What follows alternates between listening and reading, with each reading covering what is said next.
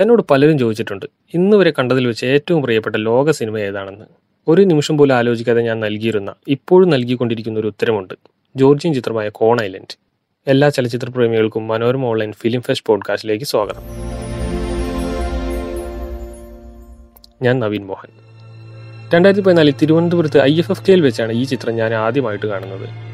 ഈ സിനിമയ്ക്ക് ഒരു പ്രത്യേകതയുണ്ട്. ഒരു മണിക്കൂർ നാൽപ്പത് മിനിറ്റ് ദൈർഘ്യമുള്ള ചിത്രത്തിൽ വെറും നാല് സീനുകളിൽ മാത്രമേ ഡയലോഗ് ഉള്ളൂ. അതും പത്തിൽ താഴെ സംഭാഷണങ്ങൾ മാത്രം. ബാക്കിയെല്ലാം വിഷലാണ് അതും ഒരൊറ്റ ദ്വീപിന്റെ വിഷൽ അവിടെ ഒരു അപ്പൂപ്പനുണ്ട് അദ്ദേഹത്തിന്റെ ഒരു കൊച്ചുമകളും. പിന്നെ ഇടയ്ക്കിടെ ദ്വീപ് സന്ദർശിക്കാൻ എത്തുന്ന പട്ടാളക്കാരും. ഈ ദ്വീപ് എന്ന് പറയുന്നത് നമ്മൾ കരുതുന്ന പോലെ കടലിലും കായലിലും എല്ലാം നടുവിൽ വിശാലമായി പരന്നു കിടക്കുന്ന ഒന്നല്ല. അതിനൊരു ചെറു തുരുത്തെന്ന് വേണമെങ്കിൽ വിളിക്കാം. ഏത് നിമിഷം വേണമെങ്കിലും അത് അപ്രത്യക്ഷമായേക്കാം. പക്ഷെ ആ ദ്വീപിലാകെ വളക്കൂറുള്ള മണ്ണാണ്. ഒരു ചെറു വിത്ത് വീണാൽ മതി പൊന്നു വിളയും ജോർജിയയുടെ പ്രധാന നദികളിലൊന്നായ എൻക്യൂറിയിലാണ് മഴക്കാലം കഴിയുമ്പോൾ ഇത്തരം ദ്വീപുകൾ നിറയുന്നത്. ജോർജിയയിലെ ഏറ്റവും വലിയ പർവതം ഉൾപ്പെടെ സ്ഥിതി ചെയ്യുന്ന കോക്കസസ് മേഖലയിൽ നിന്നാണ് ഈ നദിയുടെ ഉത്ഭവം. മഴക്കാലത്ത് അവിടങ്ങളിൽ നിന്നെല്ലാമുള്ള എക്കലും കടപുഴകിയ മരങ്ങളും എല്ലാം വഹിച്ചാണ് ഈ നദിയുടെ വരവ്. ആ നദീയാത്ര അവസാനിക്കുന്നതാകട്ടെ കരിങ്കടലിലും. യാത്രക്കിടയിൽ പക്ഷേ നദിയിലെ ചില ഭാഗങ്ങളിൽ എക്കൽ അടിഞ്ഞുകൂടും. വേനലാകുന്നതോടെ ജലനിരപ്പ് താഴുമ്പോൾ അവ ഒരു ദ്വീപിന് സമാനമായി മാറും. ആ ദ്വീപുകൾ പലരുടെയും അന്നമാണ്. അവിടെ ചോളം നട്ടാൽ അടുത്ത മഴക്കാലത്തും ജീവിക്കാൻ ആവശ്യമായത്ര ധാന്യം അവിടെ നിന്ന് ഉറപ്പായും ലഭിക്കും. ജോർജിയയിലെ കർഷകർ അത്തരം ദ്വീപുകൾ അഥവാ കോണൈലൻഡുകൾ തേടി ഓരോ വേനലിലും തോണി തുഴഞ്ഞിറങ്ങാറുണ്ട്. അങ്ങനെ ഒരു യാത്രയിലാണ് അയാളുടെ മുന്നിൽ ആ ദ്വീപ് തെളിഞ്ഞത്. ഒരു വൃദ്ധനാണ് അയാൾ. പേര് പോലും പറയാതെ അയാൾ എന്ന് അഭിസംബോധന ചെയ്യാൻ ഒരു കാരണമുണ്ട്. ചിത്രത്തിലെ മറ്റു കഥാപാത്രങ്ങളെ പോലെ തന്നെ ആ വൃദ്ധനും പേരില്ല. തോണി ഇറങ്ങിയ അദ്ദേഹം കാലുവെച്ച് നല്ല കറുകറുത്ത മണ്ണിലേക്കാണ്. അത് അല്പമെടുത്ത് നാവിൽ തൊട്ടു നോക്കി കർഷക മനസ്സ് നിറഞ്ഞെന്ന് അയാളുടെ കണ്ണുകൾ പറയുന്നുണ്ടായിരുന്നു. പിന്നെ പതിയെ മണ്ണൊന്ന് മാന്തി നോക്കി. എന്തോ കയ്യിൽ തടഞ്ഞു. ഒരു പ്ലാസ്റ്റിക് കഷ്ണമാണ്. അയാൾ അതെടുത്ത് കഴുകി വൃത്തിയാക്കി പോക്കറ്റിൽ സൂക്ഷിച്ചു. ദ്വീപിൽ നിന്ന് കിട്ടിയ ആദ്യത്തെ വിഭവമാണ്.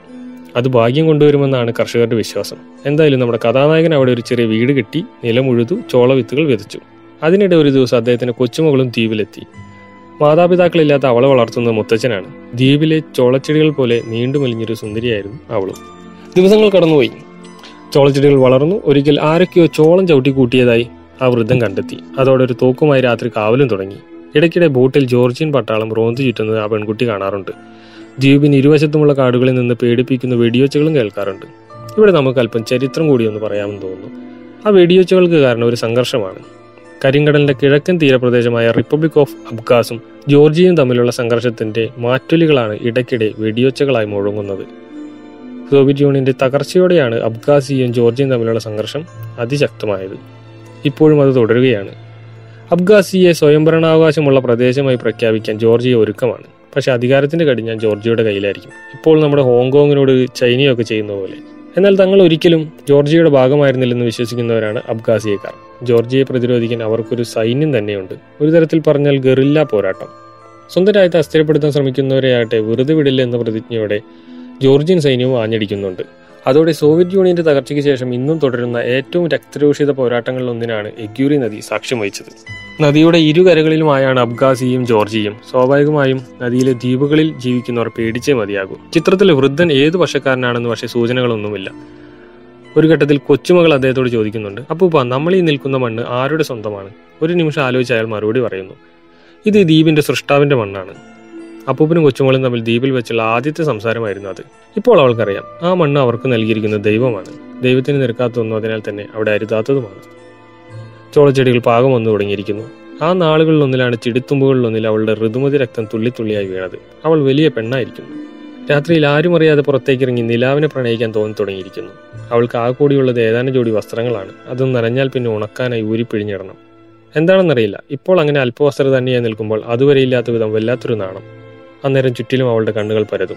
ആരെങ്കിലും തന്നിലേക്ക് ഒളിഞ്ഞു നോക്കുന്നുണ്ടോ? ഇടയ്ക്ക് അക്കരക്കാട്ടിൽ നിന്ന് ചില പട്ടാൾക്കാർ ബൈനോക്കുലറും വെച്ച് നോക്കി വൃത്തികേട് വിളിച്ചു പറയാറുണ്ട്. പക്ഷെ ഒരു ദിവസം അപ്പം കയ്യിലെ തോക്കെടുത്ത് ആകാശിക്ക് ഒരു ഒറ്റ വെടിയായിരുന്നു. അവന്മാർ പാഞ്ഞുപോയി ഇടയ്ക്കിടെ ബോട്ടിൽ റോന്തി ചുറ്റുന്ന ഒരു പട്ടാൾക്കാരനെ പക്ഷെ അവൾ ശ്രദ്ധിച്ചിരുന്നു. സുന്ദരനായ ചെറുപ്പക്കാരൻ. ബോട്ടിൽ നിന്ന് അയാളും കരയിൽ നിന്ന് അവളും പലപ്പോഴും കണ്ണെടുക്കാതെ പരസ്പരം നോക്കി നിന്നിട്ടുണ്ട്. ഒരു രാത്രി ഇരുട്ട് വെളുത്തപ്പോൾ പക്ഷേ ചോളച്ചെടികൾക്കിടയിൽ ആ ചെറുപ്പക്കാരൻ ചോരയൊലിപ്പിച്ച് കിടക്കുന്നു. ശത്രുക്കളിൽ നിന്ന് ഓടി രക്ഷപ്പെട്ടതാണ്. അപ്പൂപ്പനും പെൺകുട്ടിയും അയാളെ നല്ലപോലെ തന്നെ ശുശ്രൂഷിച്ചു.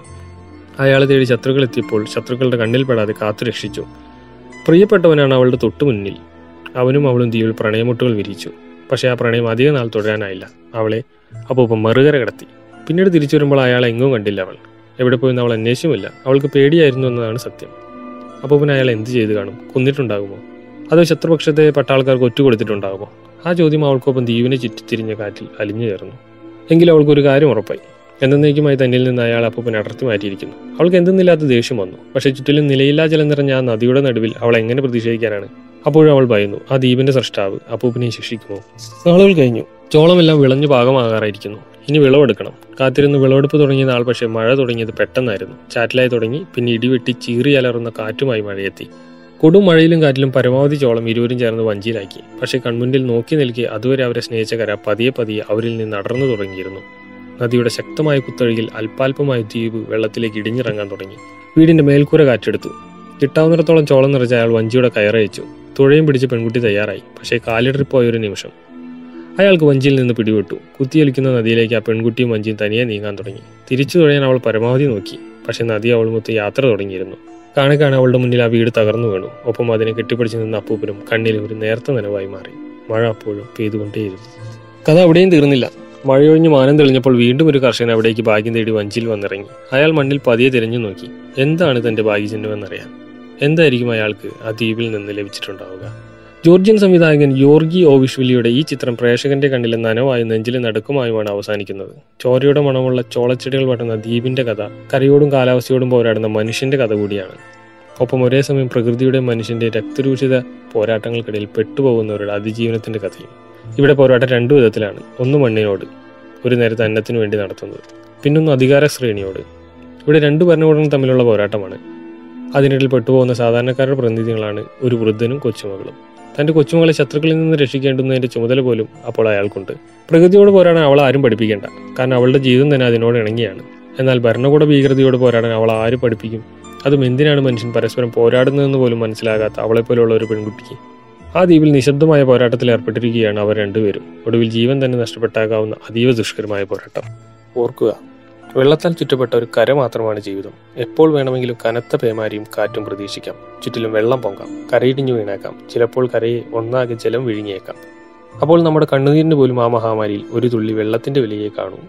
അധികാരത്തിനു വേണ്ടിയുള്ള യുദ്ധം യുക്രൈനു മേൽ റഷ്യ തുടരുന്ന ഇക്കാലത്ത് അതിനിടയിൽ പെട്ടുപോയ ലക്ഷക്കണക്കിന് മനുഷ്യരുടെ കരച്ചിൽ ചുറ്റിലും മുഴങ്ങുന്ന ഈ നാളുകളിൽ കോണൈലൻ നമുക്ക് മുന്നിലെ വലിയൊരു ഓർമ്മപ്പെടുത്തൽ കൂടിയാണ്.